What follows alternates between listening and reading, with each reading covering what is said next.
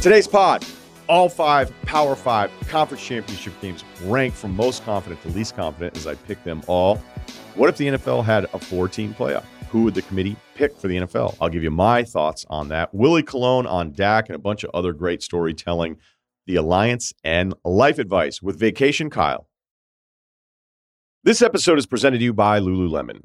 The perfect pants do exist, and you can get them at Lululemon. The men's ABC pants are shockingly comfortable and breathable, and they come in tons of different styles and fabrics, all made to make you look and feel good. Whether you're in the office, at the gym, cheering in the stands, or just relaxing at home, these pants are in a league of their own. Buy a pair today at lululemon.com. This episode is brought to you by Hulu Plus Live TV. Tired of paying for cable TV? Switch to Hulu Plus Live TV today to watch over 95 live channels for sports, news, shows, and more. Plus, get access to Hulu's entire streaming library with access to Disney Plus and ESPN Plus all in one plan. No long-term contract, no hidden fees, and no clunky cable box. Get Hulu Plus Live TV today. Live TV plan required. Restrictions apply. Access content from each service separately. Learn more at hulu.com. This is what we're going to do in the open today. I'm going to give you my confidence ranking from most confident of the outcome to least confident of the outcome of all the college football conference games, Power Five. And then we're going to pivot that into with the final rankings coming out and figuring out who's actually in the playoff. And we could have a real, real challenging scenario for the committee. Let's look at the NFL to the point of this season, put all the teams in the mixer. I'm going to rank them one through four and then first two out. All right. So we start in the Big Ten. I am most confident about Michigan beating Iowa. I think you should too. The spread uh, on FanDuel Sportsbook right now, 21 and a half. Michigan's favored by. The most amazing number that may exist on any game you can bet this weekend is do you have the balls to bet Iowa over six and a half total points? I've been looking at the number all week. I don't know if you've seen it go anywhere else. I haven't seen it move. The pick of this game is just obvious. You know, Michigan, how bad do they want to make this? I don't imagine, even if they turn the football over, there's some crazy Iowa stuff in here. We know that they're the last ranked offense in college football in yards per game. It's 247. And honestly, plug in the joke, surprised it's that high.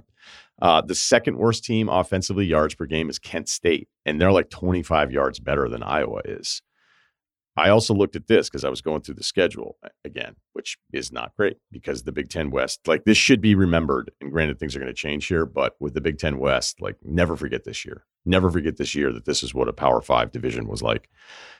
So Iowa, the only ranked team that they played while they were ranked, and then ultimately when the season's over, the only team that ended up being ranked was Penn State, and they got shut out, thirty-one nothing. They had seventy-six total yards. So I don't know how often this would happen with a Power Five team, but basically Iowa did not score a point against a ranked football team the entire season and for a total of 76 yards. Now, part of it's because the schedule and then ultimately who they played and why they have 10 wins and why they're ranked 16th in the committee rankings because you just start to run out of teams. As somebody who had to do it a couple years for ESPN.com, like you guys get mad about the ranks. You're like, how is Tennessee still in there?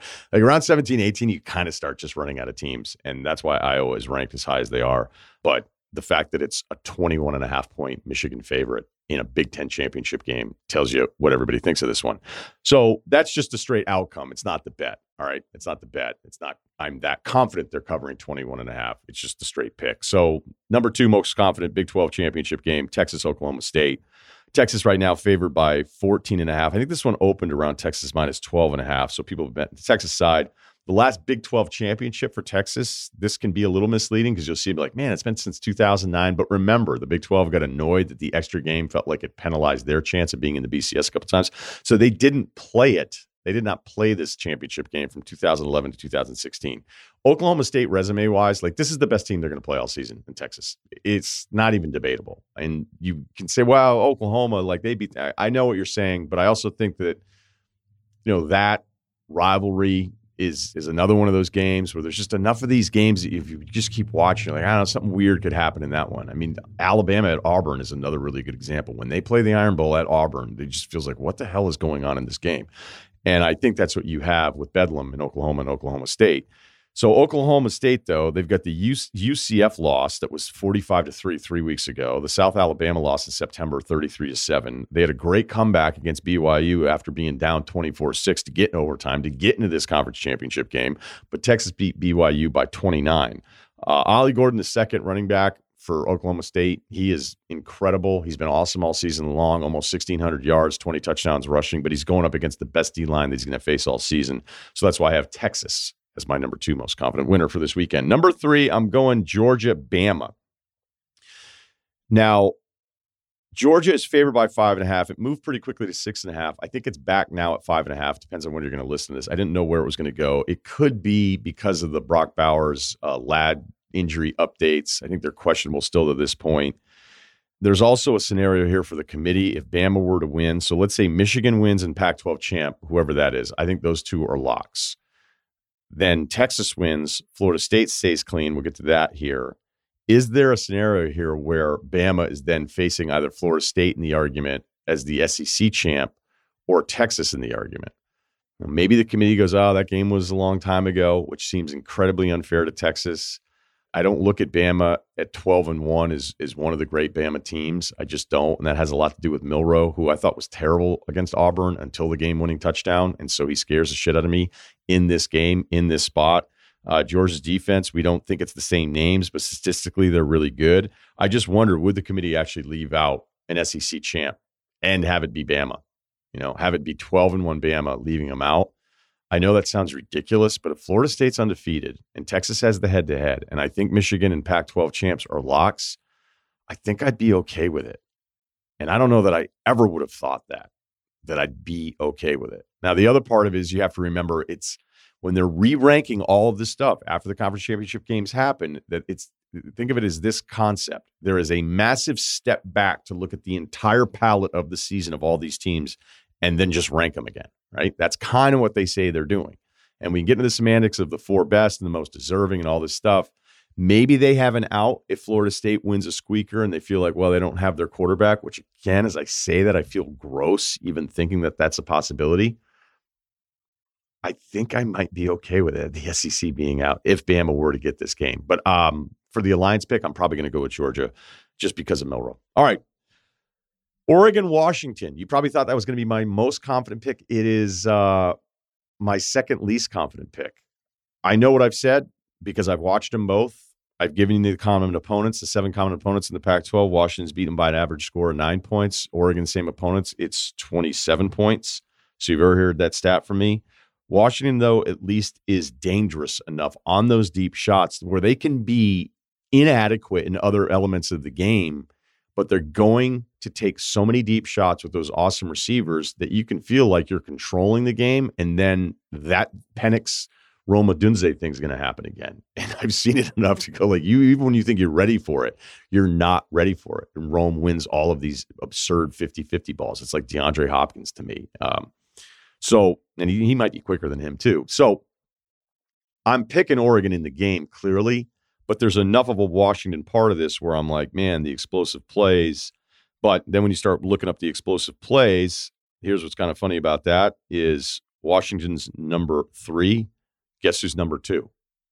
Oregon. Number one for those keeping track, LSU the turnover part of this, if you want to start getting into the turnover conversation here, like Oregon takes care of the football on top of everything else. So if you were saying, well, what if Oregon t- turns it over a few times? Well, they don't. Like Washington's much more likely to turn it over per game, uh, per game than Oregon is. Oregon is second best in protecting the football of any team in college football. Washington was 61st. All right, finally, the game I am least confident about picking ACC championship game. Florida State right now favored by two and a half over Louisville. I know Louisville's lost a bit of the shine after losing their game against Kentucky. Here's what I think about Louisville they are good enough to hang with most teams, they can win a shootout. We know the defense isn't going to be great, but they're going to find ways. I think they're going to be incredibly aggressive in this game against a Florida State te- defense that statistically ranks much better than Louisville. But even with the receivers, you're just not sure. Like, is Florida State going to trust a guy post Jordan Travis, who was six years of college experience, is probably one of the most trusted guys behind center in the entire country? Even if the stats weren't great, you were like, okay, at least we know this guy's got it, and he's been around long enough that we're going to be able to trust him in the spot. I don't know if that's going to happen with Florida State in this one. Um, and this this is one I have literally no read on whatsoever. So least confident there with the ACC. I'll give out. Let me just run through it quick. Michigan straight up Texas, I would think even with the spread, I wouldn't want to take Oklahoma State even with all those points. Uh, I'm going to lay the five and a half with Georgia. I'm almost tempted to take Washington plus the nine and a half, but I don't want to take them and then have people be like, "Well, wait a minute, didn't you didn't you pick Washington in that game?" Because that's what happens no matter what. Because somebody pays attention.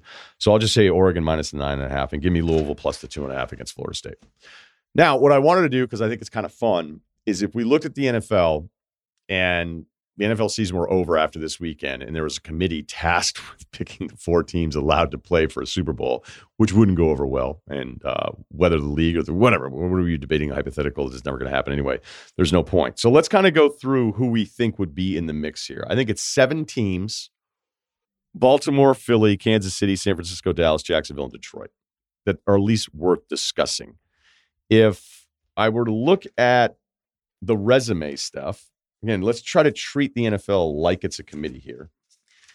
Baltimore has a lot of things going for itself, but Baltimore, if you were going to dig into the wins, you're like, wait, do they have, like, what's their best win? Is it when they put Detroit on fraud alert after they smashed them 38 6? That's probably the best win. They got Burrow in Cincinnati the first time, but if you're in the room, you're going, well, Burrow wasn't really Burrow yet. And then they got him a second time when Burrow played almost most of the first half. Their losses Pittsburgh 17-10, probably shouldn't have lost that one. An overtime loss to the Colts, which I didn't think was terrible, even though we look at the Colts record, whatever. And then the Cleveland one was mistake prone at the end. Now, if you were in the room, you could argue, okay, three losses. But again, these teams are supposed to go like undefeated, even if they were favored in these games. Uh, but all of those teams that they've lost to would be playoff teams in the AFC today. So that'd be another pro Baltimore point. Combining that with Kansas City, if we were just focusing here on the AFC, their worst losses at Denver. Maybe one person in the room would be like, wasn't Mahomes sick? Uh, the week one Detroit loss, we've covered it a million times. No Chris Jones, no Kelce. Their best three wins Miami in Germany, Jacksonville week two, when we were like, wait, this defense might be pretty good. But if you were looking for a resume third win from the Chiefs, it's kind of hard to find. Bears, Jets, Minnesota, Denver the first time. The Chargers, yeah, maybe it's the Chargers, but that would be me be like, oh, Rasul, you always like the Chargers. But it was a two touchdown score. Maybe the comeback against Vegas, or would somebody say, wow, were they down 14 nothing? So their third win is a little hard to figure than some of the other teams. If we go to the NFC, and don't worry, I'll get to Jacksonville here as well. Philadelphia, the record is hard to argue against.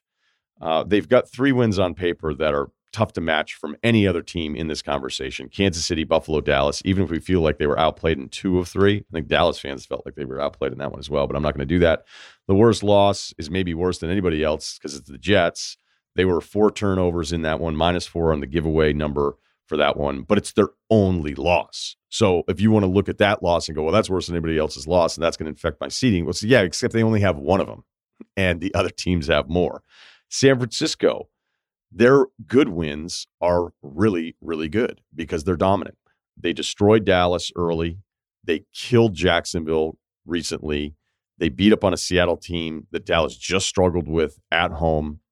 You know, Pittsburgh, even week one, Pittsburgh record, little misleading on that one, but complete domination. So we know when San Francisco is really rolling, that's why I feel like they're the best team in the NFL. But does that matter in seeding when they went for a month there in October and after the Dallas win, they lost three straight. Dallas, number one in point differential in the NFL.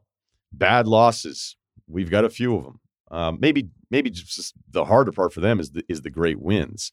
Um, the San Francisco loss was so ugly. The Philadelphia loss is a good loss, but the Arizona loss didn't really make any sense, and it's one of Arizona's only two wins. So maybe that's a worse loss than even the Jets' loss for Philadelphia. Their wins are are bad. It's Giants, it's Jets, it's New England, the Chargers by three, the Rams, they doubled up on them, the Giants, Carolina, Washington again, and then Seattle, which I thought was just a really important game for them to be able to win that kind of shootout despite the defense. Stormer, we'll kind of keep going with this, but it feels like last night might be their best win if you were in the committee. Detroit, they've got a bad loss. I don't think overtime loss to Dallas, uh, to Seattle is a bad loss by Detroit at all. Their bad loss is is just getting destroyed by Baltimore, but Baltimore might be my number one overall seed here. Thanksgiving was frustrating, but it feels like Green Bay's figured out a couple things here offensively the last couple weeks. And if you're in the committee, you're locked into all the stuff week to week. So Seattle's not a bad loss in overtime uh, at all. It's just the Baltimore one is so one sided, and they couldn't do anything offensively for like the first 30 minutes of that game. And that's when they got put on fraud alert, but then won three in a row, and people started putting Detroit back on number one in their power. Wait, I think the Detroit flirtation with number one in the power rankings was prior to the Baltimore ass kicking. And then Jacksonville is the final team that we'll even mention in this. Out of all the teams, they're last in point differential. Their losses against Kansas City, which we covered on the Kansas City side of this, uh, they lost to Houston. They were actually one and two to start the season, and despite losing by 20 to Houston, which doesn't look great. Uh, Houston's far better because of Stroud than we thought. I thought that was a nice win by them because that game could have gone either way, most recently in week 12. But they have their Detroit Baltimore result by getting destroyed at home 34 to 3 against San Francisco. Strength of schedule stuff. Of all of the teams that we have in the seven here, Kansas City has the highest or strongest strength of schedule. Strength of victory. Baltimore, Kansas City are kind of close. Kansas City, a little bit better of a resume. The best strength of victory is actually Jacksonville of these seven teams. And the worst one is Dallas. Only the Giants, New Orleans, and Miami have a worse strength of victory number here. You want to get real deep into it and start dabbling some ESPN FPI all over the place? San Francisco is actually number one in this. Dallas is number two. Baltimore is actually fourth. Kansas City's behind them. You know who's number three? You're like, hey, where's number three? The Bills. The Bills are not eligible. I might be like, hey, what if the Bills sneaky turn things around? So here's what I came up with. Feel free to debate it till death. Resume, eye test, all packaged together. I'm going Baltimore, tougher conference. If the AFC is the SEC, what is the NFC? I don't know if I have an answer for that right now maybe the ACC. So Baltimore's my one seed, Philly's my two seed, Kansas City's my three seed, San Francisco is my four seed. And first two out, despite the number one point differential for Dallas, that FPI loves them. The strength of victory can't do it. I have Dallas fifth, Jacksonville sixth over Detroit, who's mad they're not on the graphic.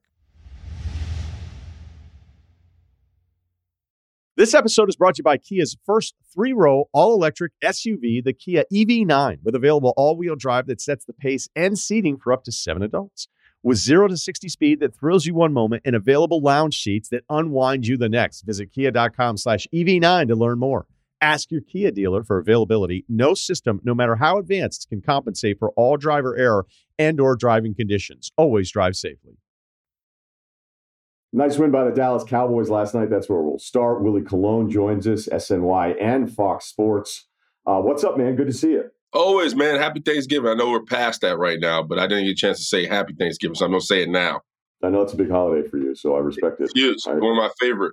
It's one of the holidays I take pride in not wearing underwear because I'm just I'm out there loose, gobble gobble. That's how I feel like you are. Just your spirit is kind of like that. Uh, are you an April Happy New Year's guy? What's the cutoff for you? Uh, I stopped celebrating uh, uh, April Fools, man. When uh, when a when a fat chick once told me that uh, you know, I, I slept with her best friend and it was an April Fool's thing, and I, so it messed me up. I don't know why. It's a long story. Messed yeah, I don't know how we even got there, but thank you for the added color to this. Uh, for anyone offended by that description, you're allowed to say it because you at times right. been on the heavier side, right? So, hey, lived in 300 land for a long time. Ever get to four? Close, close, and that's when I had to come to Jesus moment. I just put down yeah, the chips. We, we talked about. It. Did you get any stronger at least? That's the problem. I could pack the muscle, but the muscle doesn't. It is. It's not. It's not conducive to the scale. Like it's. It's. It's. You know. It's. You know. You're getting big. I know most big guys uh, can attest when like. I know I'm at my heaviest when like I start contemplating if I'm going to sleep on the couch or in my own bed. it's, just, it's just too much effort. I can't. I can't much. make it happen. Um, I had a stat with you that I was going to share, uh, and I'll share it for you at the end. We have we have a stat for you that I want to share. Stat of the day. Okay, let's uh, let's start Cowboys because that was another great game from Dak. Uh, we know what the stats are. We know what the offense is capable of.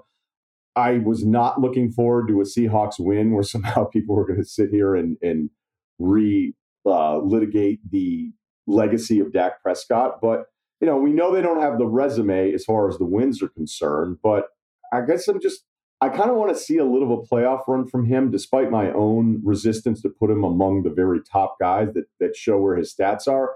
I also didn't want to see him catch shit all day today because they lost after giving up 30 or what would have been even more had they lost that game. Yeah, I, think I think you're spot on with that, especially after he suffered that horrific loss against the Niners. You know, you talk about the punt, interception, interception, and then for like two weeks because it led into a bye. All you heard about was Dak being awful. Is he it? Will he ever arrive? And how much the 49ers are a thorn in his side. I think last night gave me one indication that he's playing at a, a level of confidence that I don't think we've ever seen before. I think the best pass he threw was the one that was really an incomplete pass by CeeDee Lamb, uh, where it was too high. It's, it, it, I think it's, it, it looked like they dropped seven. And with this ultimate, you know, arrogance, he's just like, I'm gonna fire this thing. He fires it at CeeDee. He actually hits CeeDee in the hands and he drops it. Um, and I'm just like, this dude's got some cojones. Like he's just he just sees the field. Everybody's eating. And to go, you talking about out of nine possessions, they score eight on eight of them, right? And I, I'm just thinking like, I don't think I've ever seen Dak play like this. And I don't know if because he has a baby on the way, and I don't know it's, it's, it's because Mike McCarthy's you know, Mike McCarthy, the more they win, the fatter he gets, which I love, by the way. That t- that just tells me he's having a good time, right? Like he's enjoying the perks of being a Dallas Cowboys head coach. Like more barbecue, more wins. It all goes together. So I uh I just love it, man. I just I just love the way that in the facet in which he's playing. CeeDee looks like a monster. Like even with the first touchdown that CeeDee uh, scored on, it was like a double post. They cleared out the first safety, and he just comes right across the face of the corner, and Dak just fires that thing before he even uh, CeeDee gets out of that break. And the timing and the rapport he has with this receiver receiving crew, I just love it, man. I think, and I'm not even a Cowboys fan, but I can honestly say they're fun to watch. They, last night was just a fun game to watch. Now the defense has some serious issues. Right, you give up 20, 21 points in the first half, forget about it. Like that, you can't win a championship looking like that. And for some reason, you know, I don't know if you, I know you pay attention to it, but it, it was, and I'm just pivoting quickly. It's Chiefs versus Broncos. Broncos beat the Chiefs, and Patrick Mahomes and the presser goes. I think there's they figure out a blueprint on how to beat us. Well, now I think there's a blueprint on how to stop Micah Parsons because the one play he jumped off the film was the one play that he didn't get blocked on, right? Like there, this time, because you got to figure he's 255 pounds. Now he's hella explosive. He, I think he has like a 60% win rate one on one, you know, on blocks. But nevertheless, man, you see him at times get caught up in the wash. You see him at times if if a guy, if a tackle or guard counters his first moves, he gets he gets stagnant. He gets kind of derailed a little bit. But he's a monster, right? Like you leave him one on one, nine out of ten times he's going to win. But last night I thought he didn't. I, I was expecting him to pop off the tape a lot earlier, especially in the first half, and he didn't.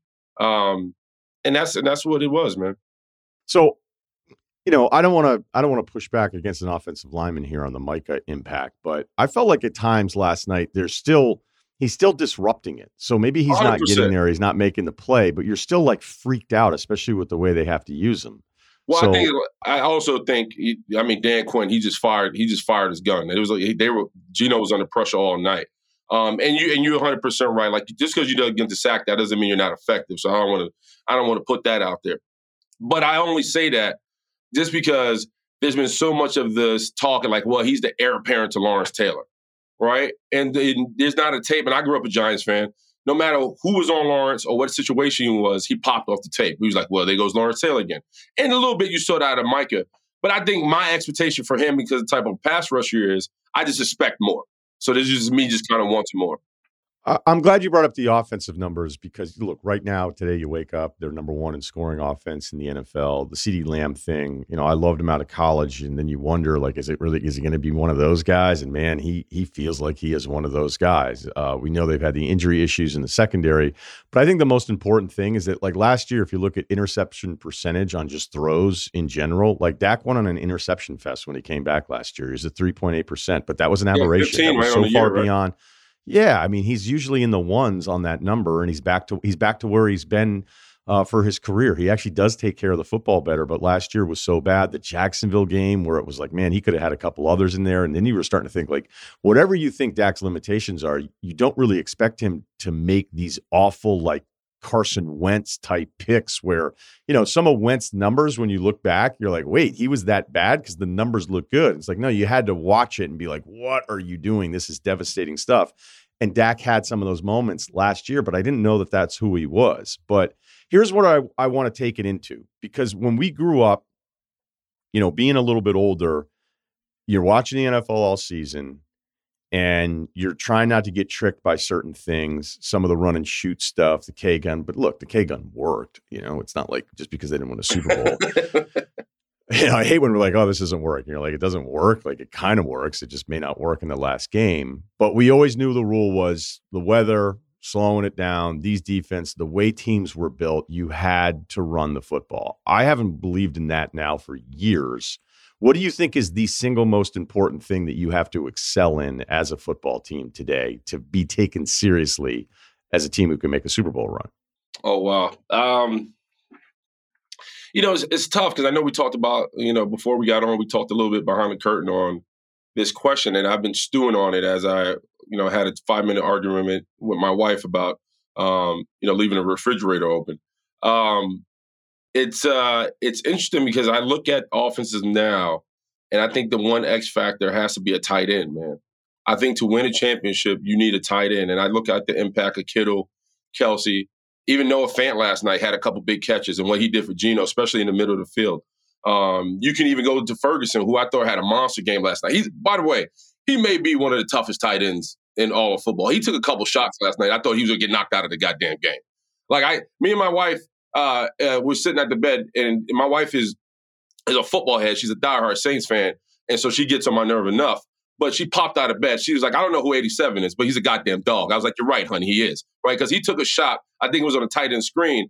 And he pops up and he goes right in the face of Jamal Adams in that secondary. And I'm like, this kid got some cojones, right? Because, and where I come from, a tight end like that kind of peacocking, you're to miss your front teeth by the fourth quarter, right? And obviously, it's a different NFL. Obviously, we have to adjust. But I it, I just go back to me being an old man on porch. I'm like, if there's a tight end that stood up in a situation like that, like he's going to be drinking soup for a month. You know what I mean? Like he's going to be eating soup. So I, I love his moxie and that toughness that he showed, man. But I, I think we got a uh, tight end is for me. And I go back to George Kittle, and that's why it's so his impact in this game, his ability to block on the edge, be, you know, and let me pivot back. One of the best teammates I ever had like you, there's always that, and I know you've dealt with this question. If you was ever in a back alley and you needed one teammate, who would you bring with you, right? Obviously, you, you, I will take James Harrison. But number two, or maybe A1, AB, will probably be Heath Miller. Heath Miller for me, by far, bro, and I'm not even bullshitting you, was an absolute dog. Like, what's the when you put dog in a in a dictionary, and like what describes a dog? A dog is the ability to be tenacious when nobody gives you a fucking shot. Here goes this fucking six four white guy tight end, right? Who we left on the island against T Sizzle, Terrell Suggs at his best, right? Time after time, we would leave Ty, uh, um, Heath Miller on one on one blocks, and he would just battle, man, and battle. And by the way, get out on a little skinny, you know, on an angle right or a drag and get a 10 year old ball. And he was the ultimate security blanket for Ben. And on top of that, he didn't care what the job was, he just got it done. So there's certain tight ends, and and mind you, okay, I'm a little bit of homer here. He's my mold, right? He, he's all I know as being a great tight end. So when I look at the George Kittles and when I look at, you know, Kelce, when I look at even, I know Gronk's retired, there's certain checklists I feel like to be a great tight end or part of a great offense, you got to be tough. You got to be able to catch the ball down the middle, go figure. And you got to be selfless. So some jobs are some jobs you're going to walk into, like, man, I don't know if I'm going to come out this one alive but it's the mentality to say, I'm just going to go out and do it. Whatever happens, happens. Those are the kind of tight ends I've always been accustomed playing with. And Heath Miller, man, by all account, he's, I know for a fact, my playoff run, my Super Bowl year, if we don't have Heath Miller on that damn field, where even with as great as our defense was, he was such a bolt in our offense. If he's not on the field, we don't win because how much he meant to the offensive line of protection, how big he was in run game, and how much he meant to Ben in the pass game. So for me, you know, outside of arguing with my wife because I left the fridge open, he was the first. That was the first thing that popped in my head.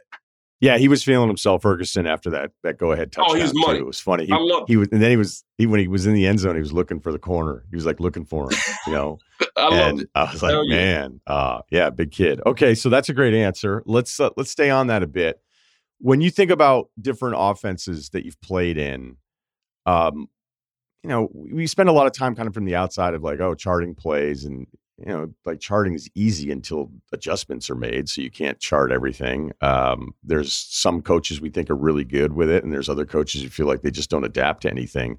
What are the best experiences that you've had, like when you were if you were sitting there going, "Hey, this is what we should have as an offense," the the, the checklist of an offense, not necessarily just the tight end part, but the coaching part of it, or how versatile you could be, or what you were looking to do on third down, knowing kind of how a game plays out. What are the things that you think back to? You know, to be honest, one if you if you anybody ever paid attention to me, um, just solely me, one things I struggled with was staying on side and and, and not holding at times, right? Because I was just a brawler and I never loved to keep my hands inside. I like to sh- shake the dog shit out of defenders. Um, but one thing aspect I think from uh, a weapon standpoint is being able to use the cadence. Um, a quarterback with a short on cadence gets the job done. Um, and I, and it's weird to say like, well, doesn't everybody have a great cadence? Like Aaron Rodgers' cadence is is is, is beastly, right? Like the, the fact what what makes it so good? Like give me give me an example of of what it. I mean, I, we know what we hear on TV, but why is right. it so good? Because a lot of times when you break the huddle, man, it's about getting the offense up and you use the cadence to smoke out a defense because sometimes the, these defenses are so intricate and it's, it, there's so much disguise and emotion change from zone to man. And sometimes like if it, just a quick plan it's only because i'm saying this is in my head. Like if you go to uh, buffalo miami i think miami uh, buffalo is playing cover two but they're clamping the backside. So they're leaving the backside corner one-on-one with tyreek. And you know Tua's first option is, is tyreek. But because because uh, it, it, they disguised it so well, Tua held on to the ball a lot. But then you, so if you pivot on, Tua realized like I got to see what's going on before I let this ball go. So you started to know Tua's cadence started to change, and what he was doing really well at the time, even though they lost that game and they couldn't keep up in Buffalo, obviously dominated that game, went on to win.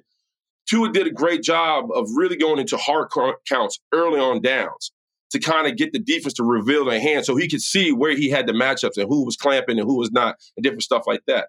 So for me, a quarterback with a good hard cadence, you still like if you go back to Tim Boyle, Tim Boyle against Miami, uh, the three o'clock game Friday, his cadence was probably one of his top wep- weapons, right? Because he was able to kind of get guys on the ball, smoke out the defense, and really try to get guys to jump and use that as a weapon within the offense. And on top of that, I think number two, you know, I came from a dual system which is double teams across the board, right? So when I was at Pittsburgh, we had a play called 22 and 23 double. And it was just front side guard, double to the linebacker. Uh, a lot of times it was the center left guard, double team. Sometimes the backside tackle by himself on a base block, or we had the tight end or whatever on the backside as kind of a, like a little caveat. Nevertheless, anytime you get two two big bodies on one big body, it it, it, cause, it causes mayhem, right? Because if you, it's not about getting those early chunks. It's about setting that up for the fourth quarter. And so with in BA's offense, Bruce Arians, we we had we used the dual blocking system and we pretty much leaned on it. That I mean, that took us all the way to the Super Bowl because it allowed us to get off the ball, allowed us to kind of impose our will, and allowed us to really dictate how we want to run the ball. It wasn't them dictating us, and we and we we practiced so much, any you know, different variations of defense against it that we became really good at. Um, so cadence check uh, run game. And I think three, uh, I think for number three for me is just being aggressive on first down, man. Like not being afraid to like you go back to Detroit, Green Bay. You talking about Jordan Love out the gate, bang, Christian Watkins down the field. Like for me, having that mentality, like we're not going to, because you know how Ryan, you know football. There's a 15 script, right? It's 15. We, no matter what happens, we're going to get through this 15. And sometimes if the first play isn't successful, you kind of pivot back on depends on what happens in the first play. But for me, it's being aggressive on first and second down. For me, is always important. Just getting out the gate, being aggressive, and not trying to always set things up. Going out, going for the knockout shot in different points of a game, especially early in the game, I think means a lot. It sets the tempo for the offense. Who do you like in San Francisco, Philly? I like Philly. I like Philly. I like the fact that they're talking trash. I like that fact that they um, you know, I think they've proven they can win ugly. They've they've either tied or trailed a lot. Second half, Jalen Hurts has been money. I think this offensive line, even I, I know Lane Johnson's dealing with the groin. He's going to play. I'm not worried about that. Um, but for me, it's it's it comes down to Jalen Hurts and his run game, man. If, and I know it's like, oh, Willie, cliche. Why wouldn't you want to run the ball? I think if you go to second half of that game, against Buffalo, when they, when D'Andre Swift had the ball in his hand, they start running the ball. It changed the whole outcome of the game. It was just a different offense. I mean, the first half of that game against Buffalo, Philly was asleep. I, I think Jalen Hurts was like four for 11, 33 yards. Like we was like, what the hell's what the hell's wrong with Philly? And then they started giving D'Andre Swift the ball, and they really started leaning on the run game. And I think that just opened up so much for them. I, I listen. I think it's going to be a dogfight. It's supposed to be rain. Brock Purdy's talking about if it rains, he's going to wear a glove. Who knows? But I think right now, I just like feeling their attitude right now. I think they've they've been forced to win in different variations, and they've proven to themselves that they can get it done, despite all the injuries, despite all the up and downs, probably emotionally a little bit. Um, they've been right where, and I know people want to call them lucky, right? You're talking about MVS Monday night, he drops that big pass. Until about last week, Gabe Davis, he's wide open, third down. Uh, Josh Allen missed him, on and on. So there's there's there's a lot of nuances, but I just I just like where Philly's at right now. Yeah, there's numbers. I mean, look, you can do this really with any team where you go, okay, well, what's going on here with the pass defense? Like, if you look at it, they're 29th in pass yards allowed, they're second worst in passing touchdowns allowed. Yep. But then you think, okay, is the passing yards is that built up in the fact that there's just, you know, there's certain teams like here's here's a here's a tell before I kind of finish my thought here there'll be times like late in the season where a team's terrible and they're like, yeah, but their pass defense terrific. it's like, well, because no one has to throw against them in the second half. doesn't, doesn't, that number doesn't mean anything. And I wonder if part of the issue with some of the secondary stuff with the Eagles is that you know you're going to have to throw to kind of keep up with them.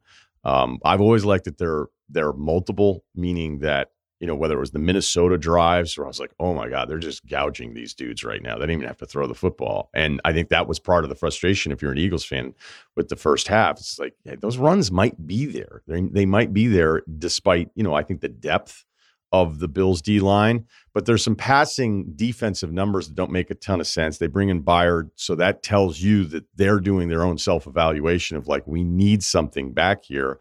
And I look, it's not like I'm watching the all 22 of him. I know what his rep was in Tennessee. We know that he's been declining a bit. There's certain clips where I'm like, he looks like he's overmatched, but he's in the right position. Um, maybe there's been a couple plays in there from him that make you feel a little bit better about it long term. I clearly like San Francisco just because I think they're the best team in football. I, ju- I just do. Uh, maybe I'm overlooking a bad month, but the fact that Purdy's come back to to I mean they're three and zero. Oh, they're three zero coming off the bye, and what they was able to do um, against Jacksonville, I think, still means something. And I think the fact that they've got Chase Young, um, and they finally and it's it's tough to say that because you talk about Hargreaves and Armstead, and you talk about Bosa, you think that's enough to get it done, but obviously it wasn't. But now that they got Chase Young, it's like all right, now we can because they don't they don't blitz right, they cover and they let their front four go to work. So the fact that they're now able to get home and get pressure with that four man. Um, I think the game is going to be one of the trenches, and I know it's like kind of football one on one. That's what you say, but I really believe that. I think it's going to be. I think it's going to be a dogfight. Yeah, and the lane part of it will be big because it definitely seemed like an issue early. And I've seen that guy play with the groin injury in the past. From like, I cannot believe a guy that big, that athletic, is still making this kind of impact, knowing he's hurting that bad. Now, you know, unless, unless you know him, like, hey, how bad is it actually? But there are times where you'll see him in the play and he looks great. And then after the play he looks awful right. because he's just trying to like get himself Hold back together. set up. And you're like god. So yeah. we've at least seen him play really hurt with this injury that's been lingering for a while. But i mean he's so good. He's so important to what they do. Uh, and you know look the hurts part of it it, it hasn't been pretty as much uh, lately. McShay was just raving about him on the pod on monday because he just put him I don't know if it if it came across as he was trying to compare him to Mahomes because I don't think any of us actually think he's Mahomes level because I just wouldn't put anybody else with Mahomes. So that's that's an aside. But that there's this feeling of when you're watching the Eagles game and with him, and certainly AJ and DeVonta are going to win enough too to give you options that you're like, hey, you still kind of feel like you're in it, which might be the biggest compliment you can give any quarterback in the league. You know what's interesting? Like I, I go back to that third and fifteen where he he drops a dime in the back of the end zone for a touchdown. Um, like I it's tough. Like I, I love Jalen Hurts. I know a lot. Of, a lot has talked about his poise, and you know he's probably you've, you've heard Colin say it on the herd. Like he's he's the best, uh, I guess, presser quarterback out there. He always says the right thing. He's always stoic in the moment. He's always kind of you know calm and collected. But I also think there's an aspect of him where he he since he started the knee is healthier, obviously, because you see him scrambling, extend plays with his legs. But I also think there's a part of him, man, that just and I think it goes back to his time getting benched in the national championship game when Tua came in there. I think there's a part there's a part of him where it's like fuck it, like just like let's just go. You know what I mean? Like this, there's like I, I seen it with Ben. You're right, though. You're right. It's absolutely what I need from. Eh, if you're going to be really good, I need you to have that moment where you go, "This is I'm making this throw." That, and I've seen it, and, and, last, and I've seen it time after time. But I think last week against Buffalo was like, there it goes. There goes that fuck it. Like I'm just, I'm, I'm scrambling left, ball in my hand. It's raining. The place is going on fire. I, Josh Allen is looks like a goddamn wild cowboy out here. I got to be the guy to make the play. And he says, fuck it, and lets it rip. Bang, back at the end zone, touchdown. And I'm just like, that's what it takes to play in this league. Not as a quarterback, but as a football player. Because there's plenty of times I know it's been like short yardage. Will we got to come to your side? And as much as I know what the technique is, as much as I know my assignment is, I got a big dog in front of me. I got to shoot through his chest. And I'm going to say, fuck it. And if I get an ME on it, or if I blow the assignment, I just know I got to get after his ass. And I think every football player need, has needs that kind of that that cord of fuck it in you to just go get it. And uh, when I saw that play, that was that fuck it moment. I'm like, fuck it. I'm just I'm gonna throw it. If it's there, it's there. Fuck it. Let's just go. And I love it. Okay. There's also some defensive numbers there with Philly where on the season they rank really good against the run, but the last couple games, but then when you add it up and you, know, you can dig a little bit deeper, these Mahomes scrambles are killing everybody because it's just like, wait, now this guy's going to do this whenever you need it. So it's about 120 yards combined from the quarterbacks the last couple weeks. Uh, I want to talk about Tyreek Hill a little bit. Uh, I know we mentioned from a football sense. Look, he's an opinionated guy. He's got a lot of stuff to say. Uh, he said recently – that he felt like this Dolphins team is way better on paper than the Kansas City team that won a Super Bowl against the Niners uh, a few years ago. I went back and looked at the stats, and actually, Miami's better in scoring. Uh, the scoring defense, Kansas City was like shockingly a little bit better than I think people remember because there's been some bad KC defenses during this Mahomes run. And now there's no Jaelan Phillips from Miami, who I, I think is probably their their steadiest you know most impactful guy every single week when he was playing um, and now he's going to be out. It's not even about the debate because it's not like because because it, it, gets decided on the Mahomes Tua thing. Like you want to tell me there's a couple more guys if you were comparing rosters maybe but I think there's some young guys in this Chiefs defense that are going to be names for for years to come. Right. but the more interesting thing I have to ask you is what is that like when you have a teammate who cannot help himself? Like I I don't. I know it was like an old lineman. Nobody really ever wanted to hear from you. You probably had some thoughts, but you might, might not have the scrum around your locker the, uh, after a game from the media. what What is that like? I, mean, I know some people may even say Antonio Brown, but he was he was simply he was a tadpole with you then. He was yeah, not yeah. fully formed Antonio Brown. Correct. So is there is there someone you think about that like you probably liked it? You've already said twice on this pod you like when people talk shit, but this is usually not something you're supposed to do in the NFL world, but now everybody has platforms, so it's happening. What do you have for us going back with guys you played with? Well, I got first of all, I got to put me in that category because that was me. When I got to the New York Jets, you know, I had got to a team that I thought was, you know, in Nick, you know, Brickshaw Ferguson, Nick Mangold at center. I was playing with Rex, who, uh, you know, prior to him being the head coach of the New York Jets, he was defensive coordinator with the Ravens. So I'm like, all right, we got some dogs in the house. And when I got to New York, man, the, the locker room was a little bit of a shell of themselves because they had gutted out all the OGs. So during my time as a Jet, being in the room with Nick and Brick, all I could do was talk about where I came from and what I did and how I was going to the playoffs every year. And I was playing with a historic defense and how the culture and the family and the Rooneys, yada, yada, yada. And I remember at, in the um, in the practice room, and I started to kind of start some type of analogy about what I did in Pittsburgh compared to what's going on in, uh, with the Jets. And I remember Nick Mangold, who I love by the way, goes, "Hey, cut the fucking cord." I was like, "What?" He's like, "Cut the cord." Like we don't need to hear about your days in Pittsburgh. We don't need to hear about your your Super Bowl, your, your two Super Bowls, win one, lost one. Like, cut the cord. You're a Jet now, or or you're not. And I remember, bro, I was in the room like, like I clutched my pearls. I was like, huh? like, like, what do you, what do you mean? And he's like, cut the fucking cord. He's like, you're a Jet now. You're from New York. You know, you went to Hofstra. The Jets shared this. Uh, they were on the same campus on you, uh, on the same campus as Hofstra when you was at Hofstra.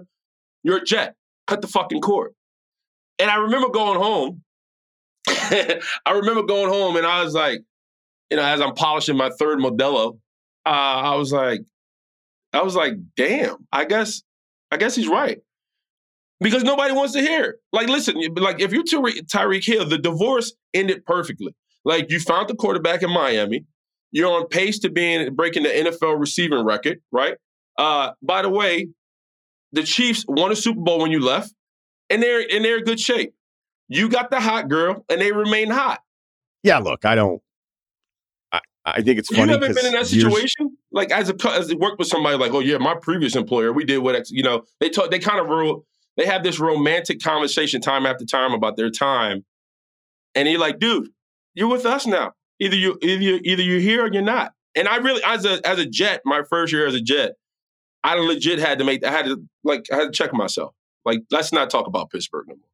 I can't say I have anything that's remotely as important as that as being on another team. But yeah, I mean, Spotify pulled me aside after a couple years, and they were like, "Look, we got it. You worked at ESPN. It's co- it's been covered." No, I'm just kidding. There's, there's never, there was never. Although I probably talked about it far too often, but I don't know. Sometimes they work out to be great stories. I think the bigger thing is like as a man. Well, hell, I didn't even know if this is male specific, um, but probably is. I would say I no, I actually I shouldn't just limit it to men, but I think no matter what, it gets really hard when somebody tells you to not do something. And then you have to have the internal debate of like your first reaction is like, fuck you. Right. Yeah. And it's That's like, wait, what if, what if Nick Mangold is making a great point? But then the other problem is, is what if it's a good point, but this guy's a loser, not Nick, but this guy's a loser. And then he's, he is seeking this leadership role. Right. Right. Like when I, whenever I think about the tunnel, like when I was watching Michigan and Ohio State, and I saw like somebody from Michigan like going crazy, and he was like sitting there and he was pointing and whatever. And then I immediately looked up his number. I was like, I bet you that guy doesn't play. And I was like, "Yep, he didn't play. He like never plays. This is the, this is the most energy he's going to expend all afternoon." Right. And I was like, "It's always the guys that don't play." Oh yeah. And so, luckily, it's Nick Mangold, terrific player, great oh, career, oh, arguably a Hall of Famer.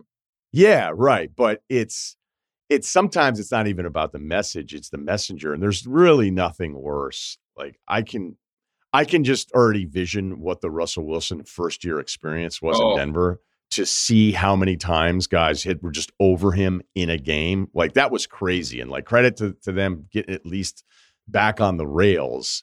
But I could see the new guy, and at least he had had a resume to be able to feel like he could say some of these things. But I'm sure it got real old real quick based on previous experiences.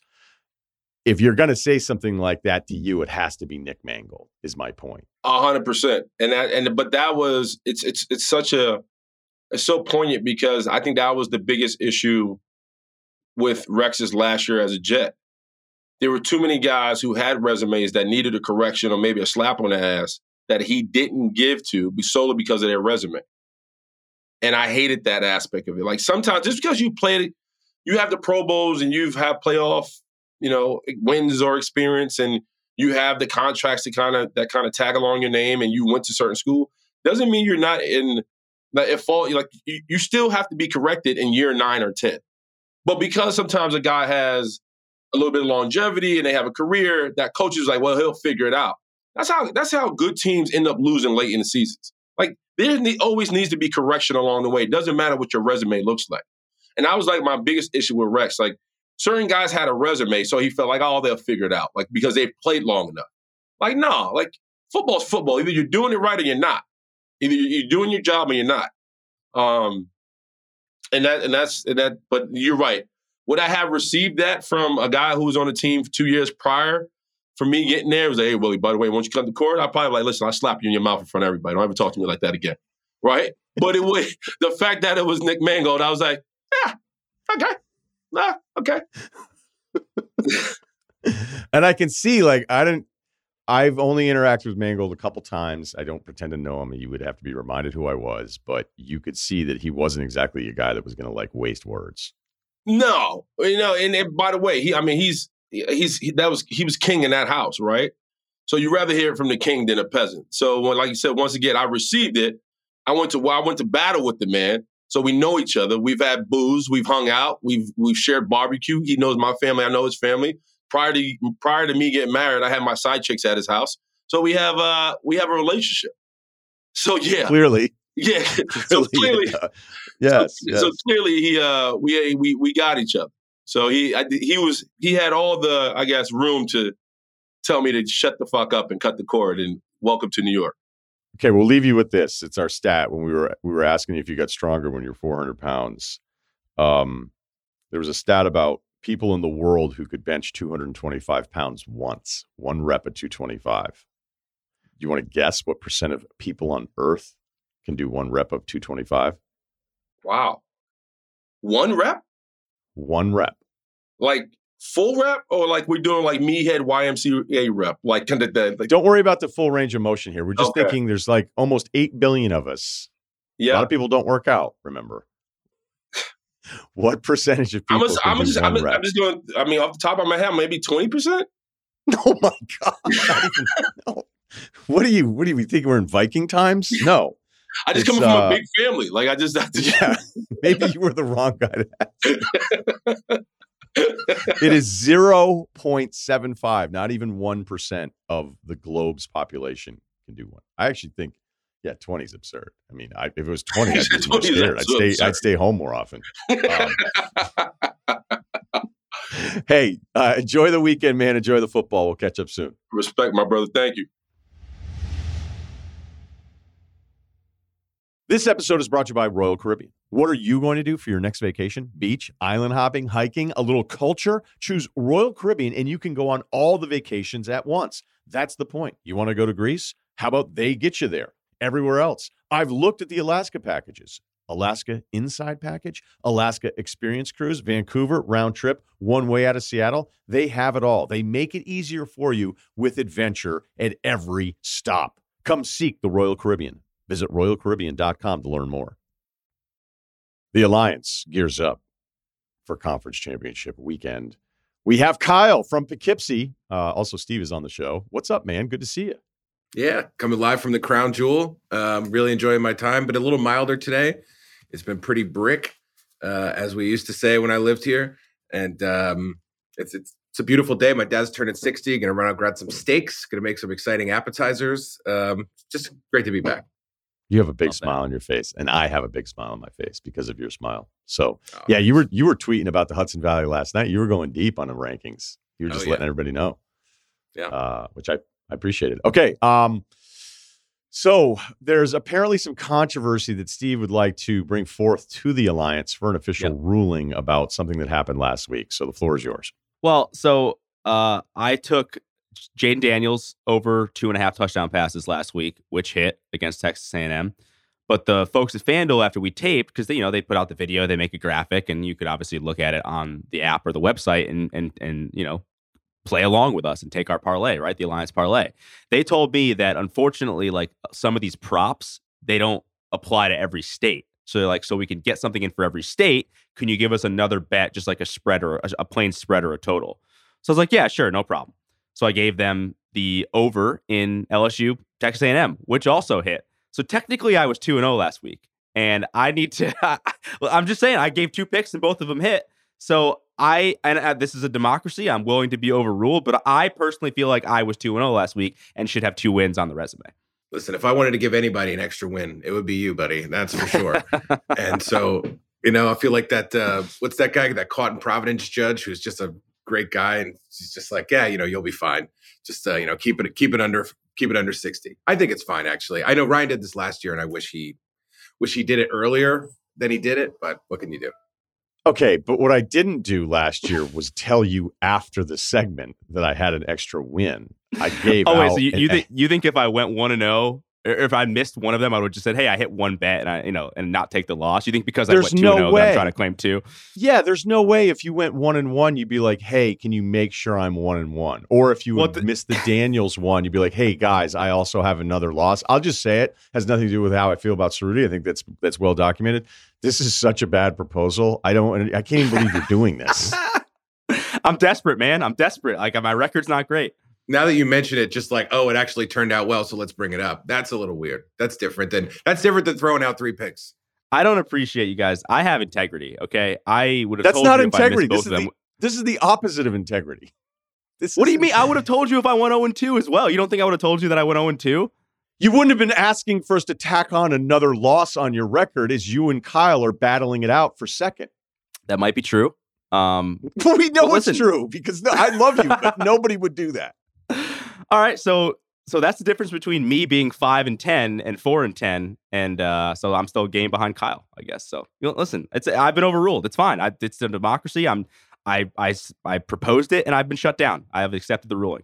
I'm so confident in this ruling. I don't think anyone's going to have your side. Like no All right, one. I'm just- I'm going to get a no. text from Stanford Steve being like, "I can't believe he tried to do that." Only one person went two and zero in their bets in one week. So just saying. just saying. okay. This, this is like a this is like a going out to dinner counting. You know, I didn't have any of those appetizers. so This is know. not that at all. This It's is not that at all. It's in the same vein, I think. I mean, it's like after the fact. I, you know, I picked two how games. I picked two things last week. Okay. I picked two things. I hit them both. I don't know. You know, Kyle, what's your official vote? You've you've swayed me. I say no now. Now I say no. he was on board too, man. I that was. sucks. I was shocked in the beginning because I was ready to lose All right. two to one. Yeah. Well, All right.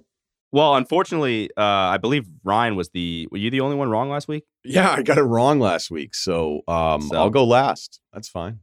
Uh, Your Honor. All right, Kyle, kick it off. Kick it off. Yeah, Steve actually wanted to go last before we got on last, so I'll I'll go. That's fine. I'm going to keep it in the ACC this week. I've been going back and forth between Louisville and Florida State. My brother is up here from Florida State.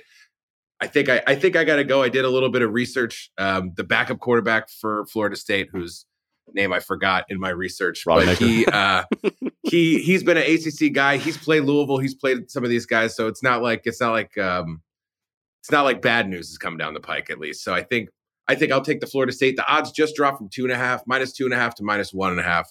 So I mean, they might as well take take this. Uh, actually, might as well take the money line because what's the difference? Let's take the money line minus one eleven. Florida State over Louisville. I can't wait till they kick a field goal to win by one.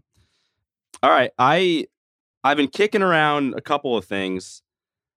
Ugh. Both so the games I'm looking at I like is the OK State Texas game and I'm and I'm also looking at Michigan Iowa. The Michigan Iowa over under currently it's 34 and a half. I, that seems dangerous to take it under there. I know Iowa might not score, but Michigan could just win 35 nothing in this game and then I then I lose. So I'm going to stay away from that because I'm just scared. But I don't you- know how anybody. mention- by the way, can you imagine betting either side of the Iowa total? I can't imagine what would be The six a and a more, half. a more annoying Yeah. time because, like, at least on the over, you're going to keep pretending you have a chance for three hours. But if you bet the under, it's going to be so stressful of going like, oh, yep, just punt it here, just punt it like every single time, every return. You know, hoping there's never going to be a short field off of one turnover. I think It's betting the. I think betting the under would actually still be more miserable, but I don't know how anybody bets the over on Iowa in any game. I don't know how anybody bets because I think most of these absurd I did it. that we I did it once seeing- this year. I And did, you I lost, took Penn, right? Sta- I took Penn State, Iowa. Yeah, and it was, and I think they Iowa got shut out. I believe. Um, yeah, it was thirty-one nothing. Yep. So so good times, good times there. All right. So I'll I'll just save everybody the the pain of having to, to go through that. Give me. I'm gonna I'm gonna take Texas minus 14 and a half. Uh, this might be a sucker bet. This might be like a, a loser bet and uh, on the uh, kind of the square side. But they've got to prove a point, right? They've got to you know they're they're gonna potentially be the four or the five depending on how things roll out here in the playoff in the final playoff ranking. So they're gonna have to make a statement. I know. Okay, uh, State can run the ball. I kind of like the over here too, but give me. I think Texas wins big. I just think they win big. Uh, yeah, I mean, here we are, three favorites now. So now I don't feel great about this. Um, but I'm look, it's a Milroe thing. I liked it at five and a half. It went to six and a half. I was worried about where the number was going to go. Um, and I know that you know, as far as the pass catching core for Georgia could be a little bit more dinged up than maybe we realized. Could be, I don't know, gamesmanship on the injury report with Brock and McConkey. So I'm just going to lay the five and a half because I, I still feel like Carson Beck is completely overlooked in the quarterback conversation. And I just don't trust Milroe in this spot. I think for for Alabama to have a chance, they're going to have deep shots, Burton Bond. They're running the ball a little bit better, but overall, statistically on the season, you would say that's not what you'd expect from them uh, being able to run behind this offensive line. It, it's been kind of an issue, even if the short yardage stuff has been much more successful more recently. And then Milroe certainly can run. I mean, he's pretty dynamic there. And there's some other stuff to tell you that Bama's defense is actually better than you realize. But I still don't know that that front that front terrorizes teams the way we thought it was going to consistently all season long. They closed hard against Ole Miss. They closed really well uh, against LSU. And I know Milroe had the LSU game, he had the Kentucky game, but like seeing the Auburn game where he didn't know he was past the line of scrimmage twice, that's the kind of stuff where I'm like, ah, I'll I'll just lay the five and a half. And I love that it went back to five and a half. So that's the pick. Three favorites. No way that's going to work. But check out all the latest odds. Sportsbook.fanduel.com. This episode is brought to you by Netflix. A gentleman always opens the door for you, but the gentlemen are just as likely to break it down and stash their drugs inside. The Gentlemen, based on Guy Ritchie's award winning film, is a new Netflix series that follows a whole new cast of criminal lords and ladies slumming it in Britain's criminal underworld. Guns out and pinkies up. Don't miss The Gentlemen, now playing only on Netflix. This episode is brought to you by Cintas. In sports, you're always thinking of that next play. It's the same with business. Cintas has the products, people, and solutions that help keep you a step ahead. And your Cintas MVPs are the dedicated service reps who help make sure your team has what you need when you need it. They really got you covered. Cintas has workwear and apparel for almost any job imaginable. They have styles that are durable, comfortable, and great looking, and they'll deliver fresh uniforms back to your business every week. They'll deliver floor mats and restroom products and stock your essential cleaning supplies. They provide first aid supplies, safety training, and life saving AED defibrillators. And then they'll even test and inspect your fire extinguishers, fire protection systems, and emergency exit lights. Visit Cintas.com and get ready for the workday. You want details? Fine. I drive a Ferrari, 355 Cabriolet. What's up? I have a ridiculous house in the South Fork. I have every toy you can possibly imagine. And best of all, kids, I am liquid. So, now you know what's possible. Let me tell you what's required. Life advice. The email address is lifeadvicerr at gmail.com. Kyle is going to stick around despite a festivity tonight for the family. Um, there's even a few Kyle ones that I saved. So maybe I'll find one of those. But uh, before What's we the do plan that, tonight? Oh, yeah. All right. Let's discuss. Plan tonight? Well, it's just a we're gonna do some dinner, throw some steaks on the grill. My dad's a big don't want to do anything guy. But at the same Same. time, like, doesn't that make you a bit of an asshole if you're like, yeah, actually, I do want to blow this thing out? Uh, it's the 60th birthday, so there's actually a few less people coming than I would have hoped. Uh, that was not my idea, but I'm still gonna cook the shit out of some steak and uh, gonna make my famous poppers, and uh, I'm gonna try a few new recipes. So Wait, I'm gonna hit up BJ's and uh, see poppers what I guy. can find. You're mad at him. You're mad at him for for being too chill about his birthday. No, I'm mad at the people around him for just admitting that, like, we'll just do what he says. Like, Come on. it's his birthday. Let him do what he wants. He does. He wants something low key. That's what I I, would. be honest, I disagree. I think anybody who would say I want to do a big thing makes you would make you actually go backwards and be like, ah, let's tone it down a little bit this year. But for a guy like great guy like my dad, who's like, uh, you know, I don't really do, I don't want to do much. We'll just keep it. I was like, all right, fine. I'm not going to make you leave the house, but let's bring some buddies over, bring some of his friends. You know, they're still local guys. Doesn't seem like that's going to happen. So All right. whatever. Do you think your 60th will be chill? uh, I don't think so. I hope not. There's no chance. That- I, that's the safest bet of all time. We should have had that in the alliance, but it's not on the board. Will Kyle's 60th be chill? Long game bet. I'm a little tempted to follow up on these recipes you're dabbling with. Um, yeah, I got a prosciutto fig thing that I'm looking at. Maybe a little Mm. honey goat cheese in there. Uh, just something that we could serve cold, refrigerate, prep early. Uh, definitely the poppers, bacon wrap poppers. That always has to happen. A lot of people around here don't even know about them because I learned about how to perfect them later in life. So we'll definitely be doing a bunch of poppers.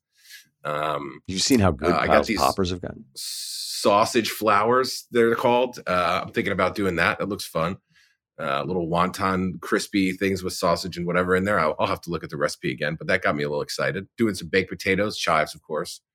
Um, yeah, I don't know. We'll see. We'll see. I'll just, I, you know, might just get away from me when I get into BJ's. So we'll see.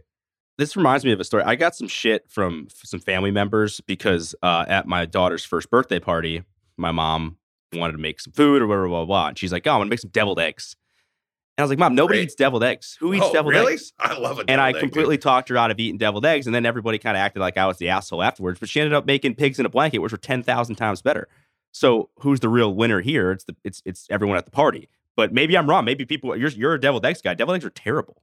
I don't I don't know who eats deviled eggs. I feel like only old people eat deviled eggs. Oh, well, I mean, I'm an old soul, but uh, I love love a deviled egg. Love it. I'll love five deviled eggs. Actually, I'll look around and see if any everyone's got their first deviled egg, uh, and I'm definitely gonna have a second one. Hmm. So, There'll be deviled eggs tonight. no, it's yeah. I, I don't think I want to do that. It's Yeah, I guess just the egg thing. yeah. The egg thing is annoying. To, you know, eggs and booze is not a great combo. Good call. Yeah. People that love deviled eggs will argue. They're a very supportive group. I'm gonna get a lot of tweets about this. Yeah, Uh, Devil eggs are great. I can't believe you said that out loud. Hard disagree. But anyway, all right. Did any of the fraud room guys? Did they drive for the party? no, you know, I think the holidays got guys a little tied up. Um, so you know, my mom That's turned good. 60 in two more years, so maybe we'll do that. Nice. Okay. All right. So we had uh, an inquiry from a Midwestern guy, good stock, about a ginger that had caught his eye. Remember that email? It's not that long ago. He sent us a follow up, which has to be shared. Essentially, he had hooked up with a girl in the past, ended on good terms. She was dating somebody else. She has a friend. She's a ginger. I guess this guy's type, which is great. And uh, he was like, "Should I should I ask for her permission?" We gave we actually spent a lot of time on it, which is a shock for this pod, right? So he let us know that he he he followed some of the advice, and here we are. Uh, don't expect you to put this on the pod. Well, we're doing it because it's too good. I'll give you an update. I messaged the old flame. She was really cool and said she'd put in a good word. I said thanks and keep me posted. An hour later, I was blocked. Oh Wait, man. was I here for this? Did I No, get this? you in- No, Okay. you weren't. So this was That's somebody's advice.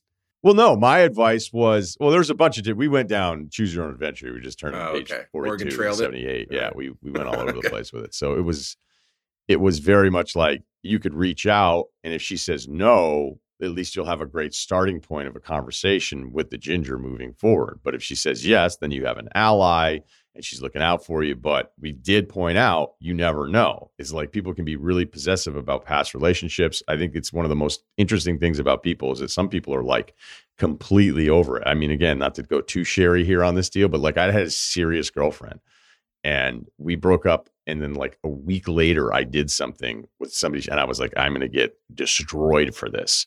And then she was like, well, we weren't together. I was like, what? like, how are, like, I was so, I was more shocked that she was so okay with it. Then it made me be like, well, what's your deal then? What have you been so up to? yeah, right, week? right, right. Which is like the lesson you find out later on when you time travel through your own thoughts. You're like, wait a minute. Um, so there's always that danger is that she's going to tell you what you want to hear, but in reality, it's still going to bother her, and that's clearly what happened. But I think the win in this is as long as you. Oh wait, wait, wait. There's more to this. I said thanks. All right, she blocked me. Not sure how to take that, but I took Ryan's advice and DM'd the ginger. Haven't Oh, man. received a response, but like you guys said, I don't gain or lose anything with this one um, which was ultimately the math that we came up with. Is you you you already don't have either situation in your favor. So if you ask, you don't get anything. It doesn't really mean necessarily you lost anything. I just worry about how quickly he may have DM'd the ginger, and did he share that he had been blocked by the mutual friend? I think based on what you had said is that maybe maybe you were never going to run into her. Um, maybe I played it out of my head that maybe you would at some point, but if you know that, like, hey, it could be six months before I ever see her, I would have maybe even slow played the DM, been like, hey, funny story. And she either thinks it's funny and it's drinks, or she's like, yeah, she told me and you're a creep. And then, you know, nothing works out, but at least you tried. I think the latter is more likely, unfortunately. But I, I'm proud of this guy for doing it. Like, what you know, all right, didn't work out. You know well, Sucks. If I could Move go on. back in time and be in that thing, I would have just said, I think in these situations, it's always better to play dumb, even if you're not. That's what I would have said. Just go about it, be like, oh, wow, that's crazy. I totally forgot you guys were buddies. Or if I'm getting that story correct, I don't know. I just kind of got the. Well, he had said that Notes. she he he said that he and the ex were like on good terms and she might be able to help him out in this situation. It wasn't just Yeah. like a, oh they know each other. Like, Listen, you if you guys aren't great friends, you're not on good terms. I don't think. I don't think. Like if you're not great friends, I think the rest is just kind of a wash. And I don't think they were great friends. What it sounds like.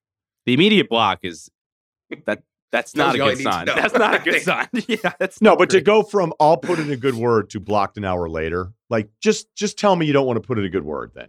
Just you know, sure. what is this shit? yeah, the email is not the asshole here at all. Right. Like sitting there going, she has zero posts. Must be going through something. Right. All right, let's uh that's what's so funny about the Instagram block. Is it like lets you think you might still not be? And you're like, man, she hasn't updated this in forever. She has no posts, but still follows 7,000 people. What's going on here? All right, so uh here we go. We'll get to an email. What's up? 6'4, 235, Pro Comp, 2015 Marreese Speights, last 10 seconds of game three in the first round of the playoffs. I love that. Marreese Speights. That's it. That's a that's a good one. Try to keep it brief. I'm 23 and live with two buddies from college. We live in the same city we went to college at. Wow. It's funny because like people are telling you you're doing it wrong. You might be doing it right. My family lives in another state and I travel well, only if you know you're leaving eventually. Uh, I traveled back to my hometown for Thanksgiving. When I got back to my current place after the break, I noticed some things were off. My keys were in a different spot. I went to my car Monday morning to go to work and noticed the gas was drained. I immediately thought that someone used my car. I hit up both my roommates and one confessed to it. And he said, Sorry, that was me. When I got dropped off from Thanksgiving, my car was dead and I wasn't feeling good. So I borrowed it uh, to get some meds. I should have asked, my bad. Seems fair enough, right? Yeah, everything sort of checks out. If you guys are that cool with each other, you're living post college, you get along well enough. If somebody needs to use a car, despite some people can be really weird with the borrowing rules. We had a friend that had like a sick ride, and then no one was just ever allowed to like be in it. That was like one of the strangest things ever. Yeah, Okay. right. Like it took up the parking space. He got like the better parking space because it was nicer, which we all decided. And then I remember like one guy What was kind of like, car was it? I'm not going to get too specific with it, but it was sweet. It was sweet because then it turned into something where a, another roommate like hit me up. He's like, "Can you believe we can't use that fucking car? Like, we just can't fucking use it." And now we The have to go. Mustang this is off limits. We Right. can't even go to We the ha- grocery store. Sorry, No, no, but the weather- guys. the weather was like a real issue for driving when you were going to Vermont. There's there were stretches where you just be like, okay, the only option is is something It's that's the, the four by four. Yeah. right more suited for this. Uh, my truck, even with the four wheel drive, was a mess in it because it had it, the thing weighed hundred pounds. No tailgate, took it out, put in a net, NBD. Okay. Um, uh, let's see here. Let's see here. So the it seems fair enough. The only issue I had was the back seat door was left open, and I found a cup left from Jack in the Box next to the car. I asked my other roommate if he said that the first roommate had some. Uh, I asked my other roommate about it, and he said that the first roommate had some guys over Wednesday before Thanksgiving after the bars, and they had Jack in the Box. The first roommate has a history of doing some shady shit during college, but I thought he'd matured since then. We think he used my car all weekend because he didn't want to put gas in his. The battery was fine. Uh, and may have taken it to Jack in the Box after a night out. Should I confront him? Our lease is up in two weeks, so I don't see how anything like this would happen again. We're all sort of part of a bigger friend group, so I continue to see him around after the lease is up. If I call his bluff uh, and it's true he only needed it for meds, then I'm the asshole. Can't necessarily prove he used it more or less, and also can't really trust his word given his history. Would appreciate any advice on how to navigate this one. He did send us an update. Possibly the most crucial and funny piece of information: this guy's avoided being at the house from the hours of five to ten thirty every night this week. Um, we think he's avoiding any chance of confrontation. I mean, clearly these guys borrowed your car. Like, I, I mean, you're saying you're not hundred percent sure. Well, it sounds like it's pretty much hundred percent. There's no gas. Good Another guy, me. right? Another guy confirmed that it was used, and there was shit in the car. So, like, dude, what else do you need, Columbo? It didn't even this- have any shame in it, right? Yeah. I mean, just Right, but like the one Didn't guy's try. admitting admitting to it. Uh, so basically, we're just asking here, like, I don't know, you guys take it. How would you, how would you handle it, Kyle? I think I wouldn't want to make too many waves, but what I would probably say is, hey, don't even ask uh, next time because the answer is no. All right. I think that's it. It's just like I'm not gonna I'm not gonna be like, how could you? Fuck you, give me the gas money, whatever. I think it would just be as simple as that. Like, hey, in case it was unclear, don't even worry about asking next time because you're a guy that can't. All right. If there's a guy that didn't do it, he's a guy that can ask, but you're a guy that can't, and that's okay because you have a car, so it's fine. It's that way. It just lets them know that you know. It lets them know that you're not going to be a hard ass about it but like you know you're disappointed a little angry and it's changed you know the dynamics a little bit not in a way that we can't be friends anymore but it's like don't ask me anymore sort of like the dude that you're like don't even ask me for money anymore at this point don't ask me sort of like that guy Can you just like kind of fuck with him and just ask him about like different Jack in the Box questions all the time? Be like, dude, what when you guys want to go to Jack in the Box today? Like, what's your favorite thing at Jack in the Box? And just keep asking. Just about you haze have him. thoughts on the 32 you like the 32 over there what the tacos and uh and just and it just ever it's understood, but you just keep fucking with the guy. I think that because yeah, you know what the deal is. Like, what even if he denies it, what's what's you know the answer to this. So I just Right. have a little bit of fun with it.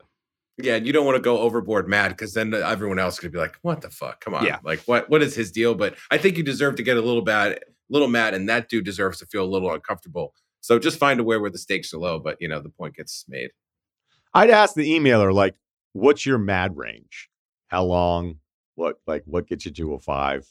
You know, like what may get me to a five or an eight is different for different people. Like there can be some things that are eights for other that's like a one for me.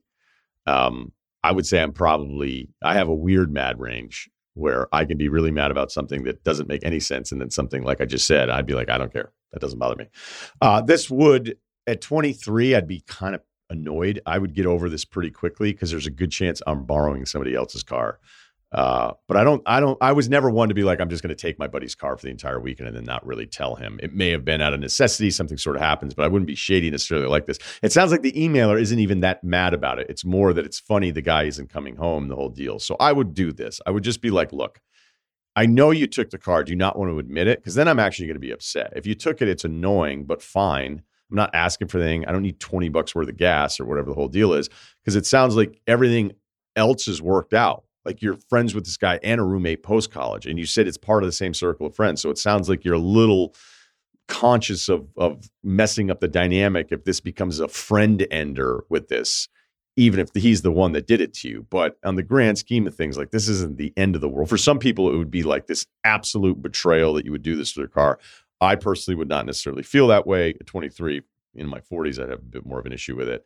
So it sounds like you're actually right. I, I think you're actually okay with it based on what we're getting in the email. I don't know if Kyle and Steve agree, disagree.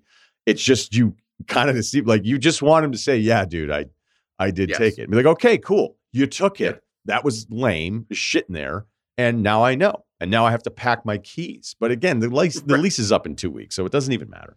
So. Yeah. I uh, this reminds me of a story when I was in college and again, it, it perfectly like when you're young, just, things like this just like kind of don't matter. You're right. If I was in my 30s or 40s, I'd be like, dude, could you just like not take my car? But when I was in college, one of my buddies hooked up with his girlfriend in my car in my in my 94 Jeep Grand Cherokee.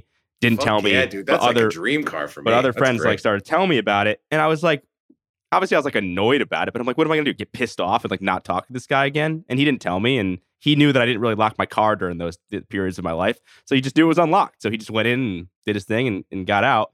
And I just was like, yeah, I could I could be mad about this for like a month, or I could just say, you know, it's kind of funny and just move on. I just I did the latter. So I think you're young enough where th- these things I would just make a joke out of it. Don't take it too seriously. Yeah, I think at that age, like letting getting being let down isn't really the issue because that happens all the time. Those dudes will let you down all the time. But I think it's the the trust issue that that you know that's like a little more valuable. So it's not about like, oh, I can't believe you did this. Oh, I can't believe you, you know, got drunk and stepped on my laptop. Oh, I can't believe like it's not about the like being let down. It's about like, are you gonna own it or not, really? So I think that's when you're when you're considering this is to be your group, like you don't you don't want to set a precedent of like fucking people over and lying about it because then you gotta kind of weed those dudes mm. out. Also, your window of having drunk people step on your laptop closes as you get older. You would think I did ruin Jim Cunningham's laptop like a year ago because I sat on it, but it was under a blanket on the couch, which I don't think should be there. Oh, that's that's not your fault. Yeah, that's it is. I did give him seven hundred bucks though, but I'm glad I'm glad we've decided it's not my fault. Okay. Uh, here's an email.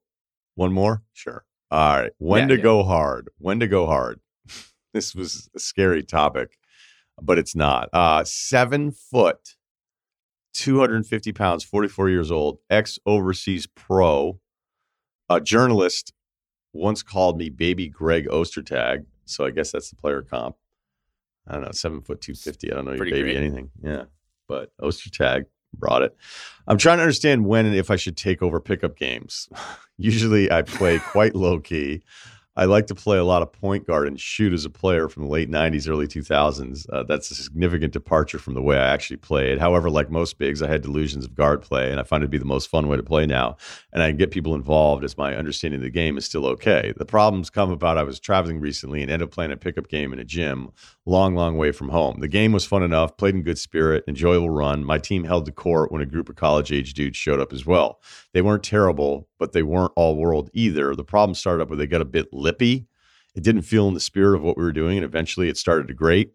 I changed up my playing style and headed to the block. At my size and weight, this was less a skills proposition than a question of physics. I took the game over and saw them off the court.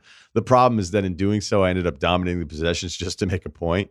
It's a competitive thing, which I sometimes struggle to put away, but was it worth making the game less fun for my team just to prove a point against some people I will never see again?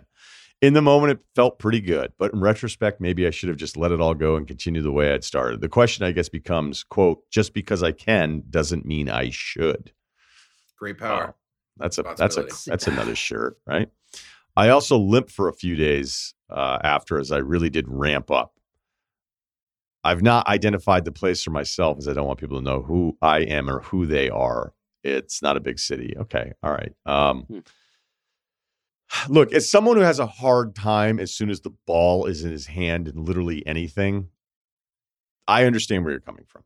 And I wasn't good enough to ever play in anything that anybody cared about. But once the ball is there, like I've had even pickup games where I'm like, hey, you know what? Maybe I'm just going to little facilitate today, or maybe I'm going to do some of this, or work on some of the probe dribbling, and you know, get some of that handle back. And then as soon as I have the ball, I'm like, fuck this.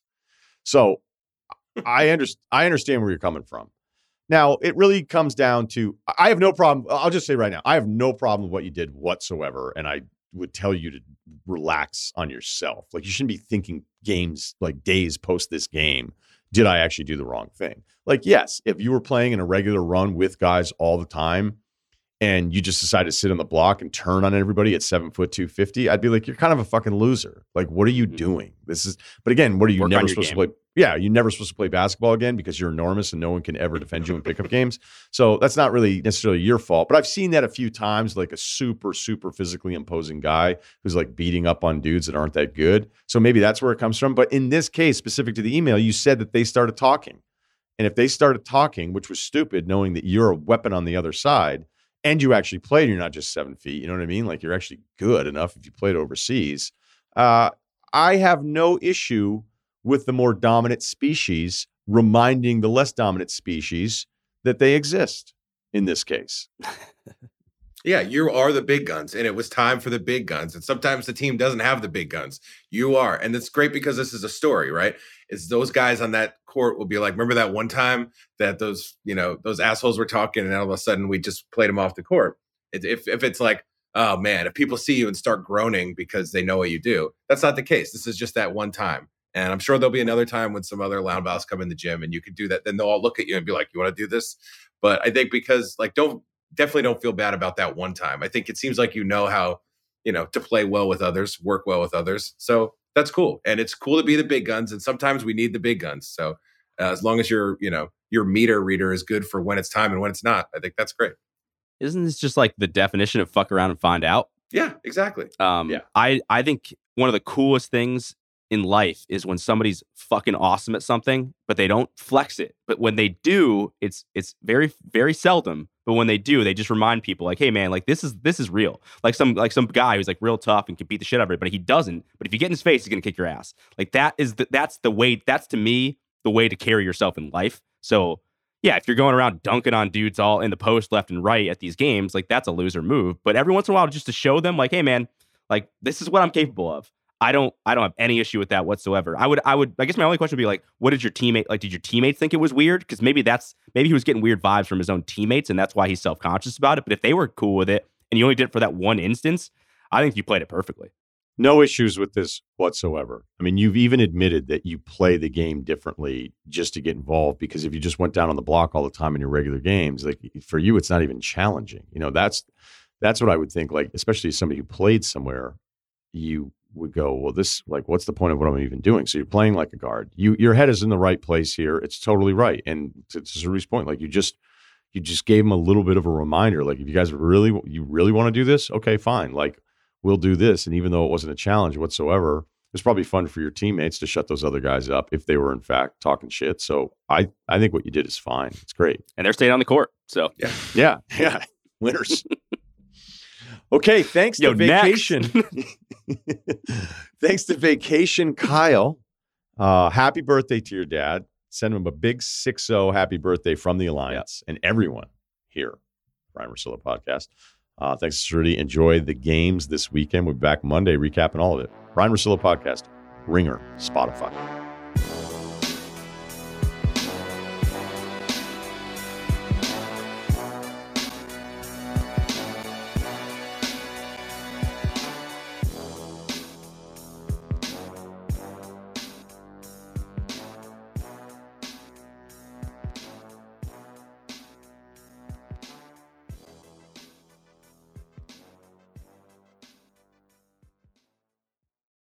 Must be 21 and older and present in select states. FanDuel is offering online sports wagering in Kansas under an agreement with Kansas Star Casino LLC. Gambling problem? Call 1-800-GAMBLER or visit FanDuel.com forward slash RG in Colorado, Iowa, Kentucky, Michigan, New Jersey, Ohio, Pennsylvania, Illinois, Tennessee, and Virginia. Call 1-800-NEXT-STEP or text NEXT STEP to 53342 in Arizona. 1 888 789 7777 or visit ccpg.org forward slash chat in Connecticut, 1 800 9 with it in Indiana, 1 800 522 4700 or visit ksgamblinghelp.com in Kansas, 1 877 770 stop in Louisiana. Visit mdgamblinghelp.org in Maryland. Visit 1-800-GAMBLER.net in West Virginia or call 1-800-522-4700 in Wyoming. Hope is here. Visit gamblinghelplinema.org or call 800-327-5050 for 24-7 support in Massachusetts or call 1-800-8-HOPE-NY or text HOPE-NY in New York. This episode is brought to you by Lululemon. Guys, if you're ready for a new pair of pants, try one of Lululemon's ABC pants. They're made to make you look and feel good. And there's lots of different styles to choose from. My favorite, because I walk around LA every day, I like the joggers. I'm not jogging, I'm just walking fast. But if you're working out, I would try them out. And if you want something a little sleek, maybe business like, maybe try the ABC Slim Fit trouser. But I am a joggers guy. I just, once COVID happened, I was just like, I'm, I want to wear jogging pants and joggers and all kinds of soft pants as much as I possibly can, especially when I'm working out. Ultra comfortable and versatile. ABC pants are really in a league of their own. Buy a pair right now at lululemon.com.